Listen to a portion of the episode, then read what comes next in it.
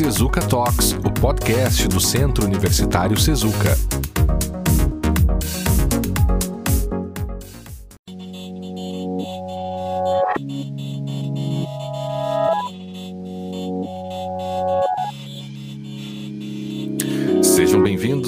Episódio número 33 do Sezuka Talks, o podcast do Sezuka, gravado em 11 de março de 2021. O nosso objetivo é realizar um diálogo entre os cursos, trazendo temas que permitam um enfoque interdisciplinar. Se você nos escuta, pode encaminhar e-mails sobre o podcast, inclusive com sugestões de temas e entrevistados. E para fazer isso, basta enviar uma mensagem para talks.sezuca.edu.br, sendo que talks é T-A-L-K-S. E você também pode ouvir todos os episódios passados do Sezuka Talks apenas buscando por Sezuka Talks lá no Spotify. E no episódio de hoje, o tema é Direito de Família e Pandemia. Eu sou o professor Guilherme Damasio Goulart e está comigo aqui hoje a professora Mariana Mena Barreto Azambuja, que é doutora em Direito, professora no nosso curso de Direito também, e também coordenadora acadêmica do Sezuca. E aí, professora Mariana, tudo bem? Tudo bem, professor? Como vai? Para mim, mais, mais uma vez, uma honra estar aqui com você e junto com nossa comunidade acadêmica e comunidade externa que nos ouve. Mais uma vez, ah, é, um, é um prazer estar aqui a gente fica feliz e agradece aí o seu tempo para eh, dividir conosco aqui um pouco uh, das suas reflexões sobre esse tema que, que, certamente agora a gente, nos últimos episódios a gente tem falado bastante sobre pandemia, né, e sobre os efeitos da pandemia uh, na nossa sociedade e com o, as relações familiares isso não é diferente, né? A gente até ver e vi, vi, notícias que houve uma explosão aí de divórcios e tal, o que acaba sendo né, um reflexo bem, bem assim evidente, né? Mas Sim. antes da gente entrar nesses reflexos, professora, eu gostaria que você nos explicasse um para quem não é da área do direito, né, o que, que, é o direito de família e sobre o que, que ele trata, qual a importância dessa disciplina? Vamos lá, então. O direito de família ele é um ramo do direito civil, né, direito privado, que trata de todas as relações familiares, né, que que são contempladas aí pelo nosso ordenamento jurídico, hoje muito evoluído, né, em termos de direito de família. Nós, nós tivemos várias mudanças aí no decorrer dos anos para que esse direito de família se adequasse aí à nova realidade que a gente vive. Então, ele, ele é um, uma área extremamente importante da, da, do direito, trata de obrigações, direitos, deveres decorrentes dessas relações né, familiares, uhum. e a gente trata conteúdos como, por exemplo, casamento, união estável, relações de parentesco, né, alimentos, uhum. filiação, tutela, curatela. Então, são, são temas recorrentes e que não precisa ser um estudante de direito para vivenciar né, essa, esse tipo de coisa. Então, eu tenho, tenho certeza que é um, uma matéria que interessa aí não só aos estudantes de direito. Uhum. Então, quando a pessoa, sei lá, ela vai quer se divorciar ou ainda quer fazer uma adoção, ainda ou quer envolver guarda né, de, de filhos, isso tudo cai dentro dessa grande área que é o direito de família, né? Isso, exatamente. Então, tu, tudo aquilo que decorre da relação familiar, que e isso a gente pode falar de filiação, pai, pa, os pais em relação aos filhos, ou de, uhum. decorrentes de casamento, né, de um casal que, que se une aí voluntariamente, pelo menos é assim que deveria ser, né? Voluntariamente. uh, todas essas, essas decorrências aí dessas relações, quem trata disso é o direito de família. Uhum. E assim como uh, outras áreas do direito também têm sido afetadas pela pandemia, né? A gente uhum. uh, comenta lá nas disciplinas de contratos e obrigações como a, a, os efeitos da pandemia também se, assim, são muito fortes sobre os contratos, aquela questão de uh, você não conseguir cumprir com aquilo que foi acordado pela mudança da base, pela mudança das circunstâncias, né? Uhum. E, e, o que que você poderia nos dizer assim de, de dos principais reflexos que a pandemia tem trazido nas relações sociais e familiares e como isso acaba se relacionando é, com o direito de família? Olha, são muitos os pontos assim que eu acho que a gente pode ressaltar aqui. Uh, muitas questões uh, elas tomaram uma proporção diferenciada agora durante a pandemia, né? E isso teve uhum. um reflexo direto nas relações familiares e acabou acelerando alguns processos, acabou retardando outros mas uhum. Eh, posso te dizer com tranquilidade que a pandemia causou uh, diversas, uh, diversas um, alterações aí nas, nas relações familiares. Então, uhum. a, acho que uma coisa que tomou uma proporção bem grande, assim, porque a mídia relatou muito isso, foi o aumento substancial no número de divórcios e dissoluções, né? Isso é algo a, a, a se referir, porque acredito que todos que estão nos ouvindo, em algum momento, devem ter ouvido uh, essa, esse aumento uh, exponencial aí de, é. de divórcios por causa desse período.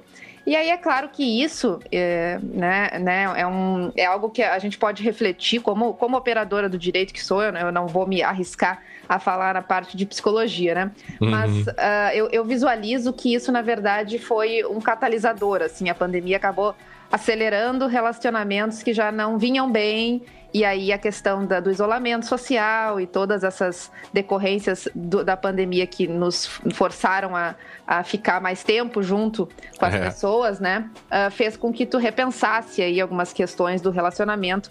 E aí, é, esse número de divórcios efetivamente aumentou substancialmente em vários países do mundo, né? Não é nem, nem vamos falar somente do Brasil, isso aconteceu uhum. uh, no âmbito mundial mesmo.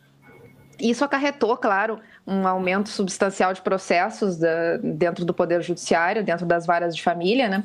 E, por sorte, pelo menos aqui, uh, falando aqui do Brasil, né, nós, nós vivemos numa realidade onde o nosso processo é eletrônico e esses divórcios puderam tramitar, mesmo nesse período uh, de, de pandemia, eles, eles tra estão tramitando né, de uma uhum. forma relativamente normal. O que é positivo, né? Porque a gente sabe que quando as pessoas decidem se divorciar, decidem por uma, uma solução, é melhor que isso aconteça de forma Uh, mais rápida e pacífica possível, né? Para que claro. evite qualquer tipo de impacto, especialmente quando existe aí uma prole, né, decorrente dessa união. Então, tudo uhum. que se quer é que as pessoas resolvam a sua situação, né?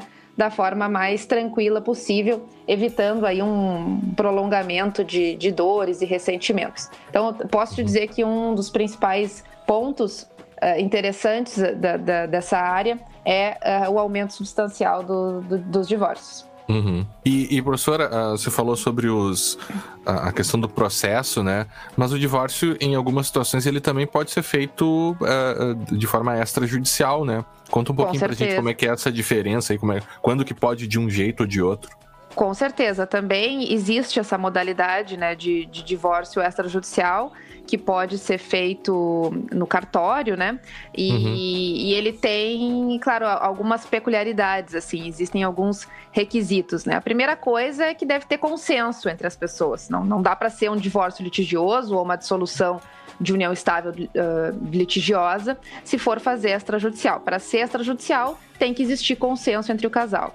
Não se recomenda que existe filhos menores ou incapazes, embora uhum. em alguns cartórios Uh, exista um pouco de discussão sobre isso, uh, mas o, o, que a lei recomenda é que não exista menores envolvidos, porque a gente precisa aí de uma, de uma interferência do Ministério Público nessas ações, né? Até para uhum. verificar se, se os termos do acordo estão ok ou não. Então, uhum. a recomendação é que inexistam filhos menores ou incapazes para que o divórcio seja extrajudicial. E tem que ter, necessariamente, tem que ser assistido por um advogado, né? As pessoas têm a, uma falsa impressão de que podem ir lá se divorciar no cartório e não ter advogado. Claro que tu precisa do advogado, sim, né?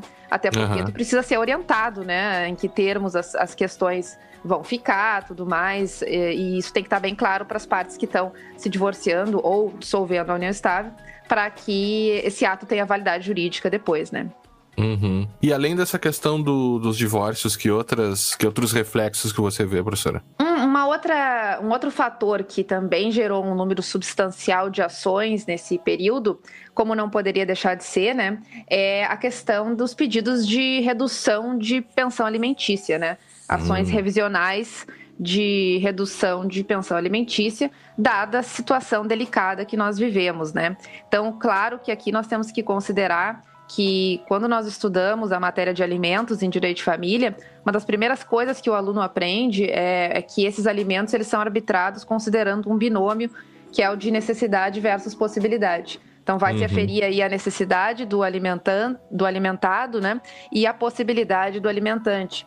E a gente sabe que, infelizmente, uma das consequências dessa pandemia foi uma substancial perda de empregos, uh, é. redução de jornada, redução de salários, e isso reflete diretamente no valor pago de pensão alimentícia, né? Então também houve aí esse movimento e as famílias tiveram que se adaptar com essa nova realidade. O que não é privilégio das famílias onde existem casais separados, né, divorciados ou com a, a união dissolvida, né? Uhum. Eu, eu, acredito que isso tenha acontecido de modo geral, uma readaptação, né? Inclusive claro. casais que não se separaram, que não, não, não, não se divorciaram, também tiveram que se readaptar a uma nova realidade onde o dinheiro ficou mais escasso e é. alguns perderam o emprego, alguns, né, uh, enfim, reduziram jornada. Então, houve aí uma necessidade de readaptação. Mas eu uhum. percebi isso, atuando como advogada nessa área, eu percebi que teve um, um, substancial aumento de pedidos de redução e aí uma necessidade também de readaptação das famílias. Uhum. Agora, tá... oi, pode, pode, Não, não, pode, pode falar, pode falar. É, eu, só, eu só ia dizer que assim, o que, o que me chama a atenção uh, no sentido de que, e talvez seja o impacto maior uh, dessa pandemia no direito de família, foi a questão da, da forma com que a guarda é exercida, né?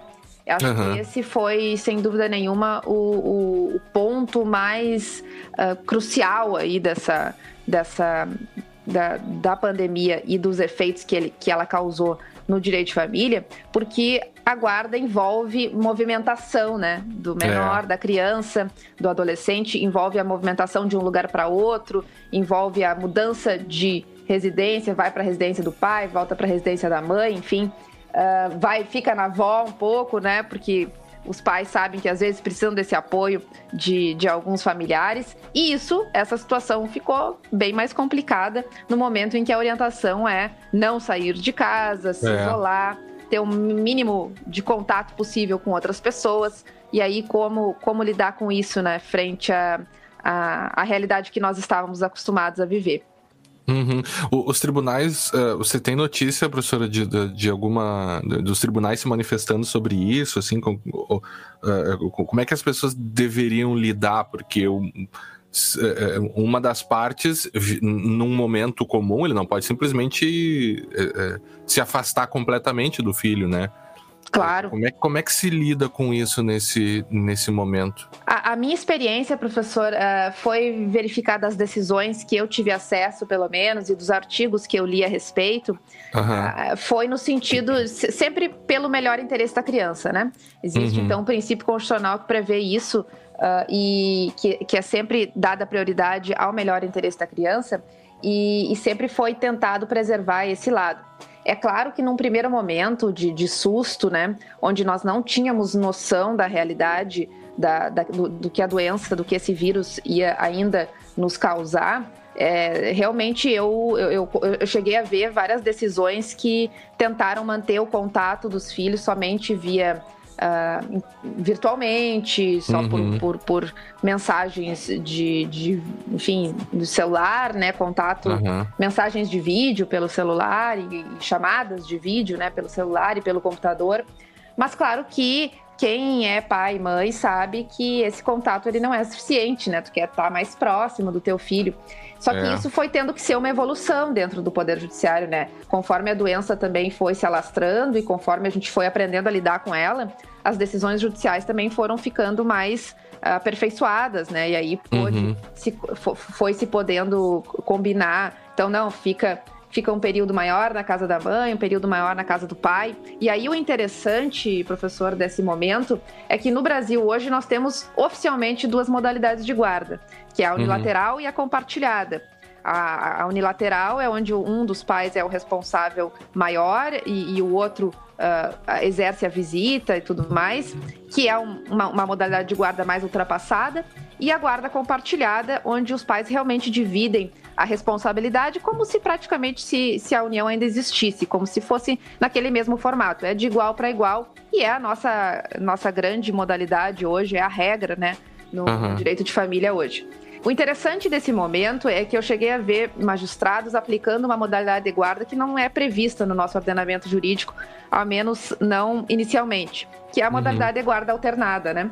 Ela não é uma modalidade que a gente aplique diretamente aqui no país, mas ela foi utilizada por alguns magistrados por entenderem que seria uma modalidade mais adequada para o momento peculiar que a gente vive. Claro. Então eu cheguei a ver decisões de magistrados que uh, deferiram uma guarda alternada, ficando a criança ou adolescente uma semana na casa da mãe, uma semana na casa do pai e alternando assim para poder ter uma convivência maior e também manter a família mais preservada e menos exposta possível ao vírus.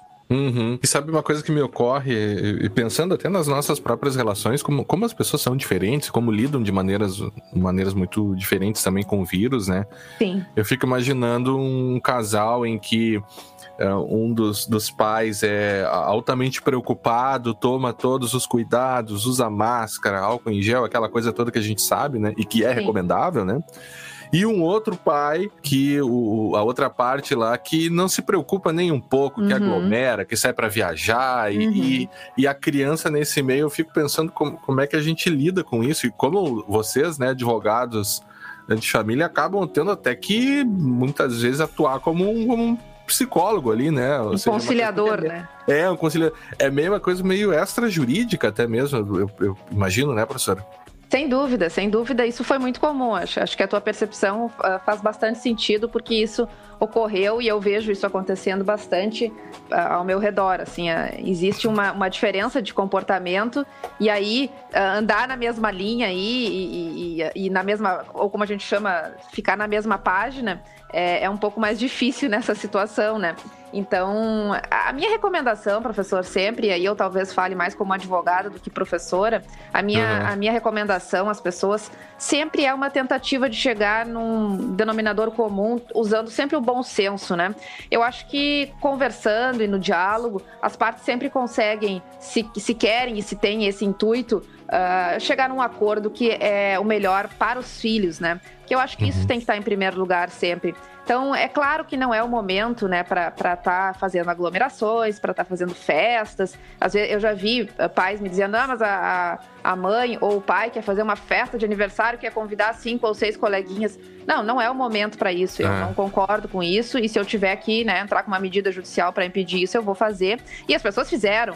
E efetivamente hum. os juízes vêm concordando que não é o momento para fazer esse tipo de coisa. E é uma pena, às vezes, professor, que isso tenha que ir para dentro do judiciário, né? Claro. As pessoas não tenham a consciência do momento que a gente vive. E mais do que isso, né? Que, tá, que a gente está expondo aí nessa situação as crianças também, né? Que por mais que, uhum. graças a Deus, elas não tenham tanto impacto nessa doença, aparentemente, é, é. elas também podem ser vetores, né? E transmitir claro. para outras pessoas. Então, tudo que se quer é manter uh, o, o cenário o mais favorável possível dentro do momento difícil que a gente vive. Então, mais do que nunca, professor, eu penso que uh, as famílias têm que estar conscientes e principalmente as famílias que vivem nessa situação de relacionamentos que foram rompidos, né? E aí as famílias passam a ser. Elas continuam existindo, mas passam a ter uma, um formato diferente, né? A gente uhum. dizer isso, elas são reconstituídas de outra forma, mas nunca deixam de ser uma família só, né? Então, essas, essas famílias têm que, têm que usar muito mais do que já deveriam o bom senso e sempre estar tá pensando aí no não só no melhor interesse das crianças e adolescentes, né, dos filhos, como também das outras pessoas que podem sofrer com um eventual impacto aí da, desse vírus, né? Claro. E, e, e, uma coisa também, que é um aspecto social disso tudo, né?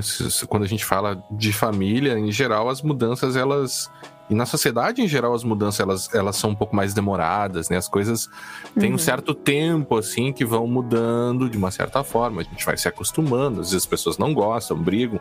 Mas o que, como você colocou muito bem, que a, a pandemia ela serviu como um catalisador, ela, ela, ela acelerou muitas uhum. mudanças, né? Ou seja, em, em, pouquíssimo tempo a gente teve que mudar muito a nossa forma de, de conviver, e claro, naquela esperança de algum dia voltar como era antes. Mas certas coisas, uh, eu, eu, não sei se elas vão voltar a ser como eram antes. Claro, isso é um exercício de futurologia, né? Sim. A gente tem um, um colega, da, conversava com um colega professor nosso lá da, da faculdade da, da área da arquitetura e eles já, já estão falando em uma arquitetura adaptada ao distanciamento social, sabe? Então, é, é, eu fico pensando, será que a gente vai voltar, né? Por exemplo, festa de aniversário, né? Quando a gente vê festas de aniversários de crianças no exterior, elas são muito menores do que as festas que a gente tem aqui, né? Que uhum. às vezes uhum. até parecem aquelas festas de um, de um rei, assim, de, de sim, tanta coisa sim, que tem, né? Sim, verdade. E isso acaba, talvez, esse tipo de coisa, e aí eu uso o exemplo da festa, talvez seja uma das modificações que a gente vai ter que fazer mesmo, né? Eu vi um, um pai dizendo, ah, mas como é que eu vou explicar para minha filha que ela não teve festa de um ano? Uhum. Olha, provavelmente a sua filha sequer irá lembrar que ela teve uhum. uma festa de um ano, né? Enfim. Mas, é, enfim, sem fala... dúvida. Não, e... é, é um ponto interessante e eu acho assim, acho que sem dúvida nenhuma, a, essa readaptação vai ser necessária em todas as áreas, na arquitetura, no direito e, e dentro do é. direito em todos os ramos. E o direito de família não, não é diferente. Eu acredito que, uh, e aí talvez a gente pense não só como dentro do direito de família, mas como consumidor, nós vamos ah, fazer é. algumas coisas de forma diferente do que nós fazíamos antes, né? É, é, a gente até falava novos hábitos, né? A gente falava novos antes hábitos. aqui da, preparação de ó, começar a fazer supermercado pelo aplicativo para não é. ir mais ao supermercado. É. Eu acho que uma última coisa aqui, professora, já a gente já encaminhando para o final, seria o, toda a problemática envolvendo a prisão né, do uhum. devedor de, de pensão alimentícia, né, no, no, caso de não pagamento da pensão, né? Também uhum. teve uma modificação nesse sentido, né? Sim, teve uma, uma, uma, modificação nesse sentido, que naquele período né, em, que, em que se buscava o isolamento e a preservação acima de tudo das pessoas, né, uh, houve uma, uma, uma, resolução temporária do CNJ que aconselhava e depois foi corroborada por uma lei né, que, que foi promulgada aí pelo, pela, pela presidência, no sentido de alterar algumas disposições né, do Código Civil. Imagino que dentro da, de, da, da, sua área também o senhor viu esse impacto uhum. né, em contratos Sim. e tudo mais. Ela tinha duração até outubro de 2020 e fez algumas modificações pontuais né, e temporárias uh, dentro do Código Civil e entre outras legislações, mas aqui nos interessa o Código Civil. Dentre uhum. elas, então, uh, teve uma modificação pontual aí, uh, no caso do processo civil, né, na prisão, mudando o regime da prisão que inicialmente está previsto como sendo fechado estão alterando esse, esse regime para um regime domiciliar.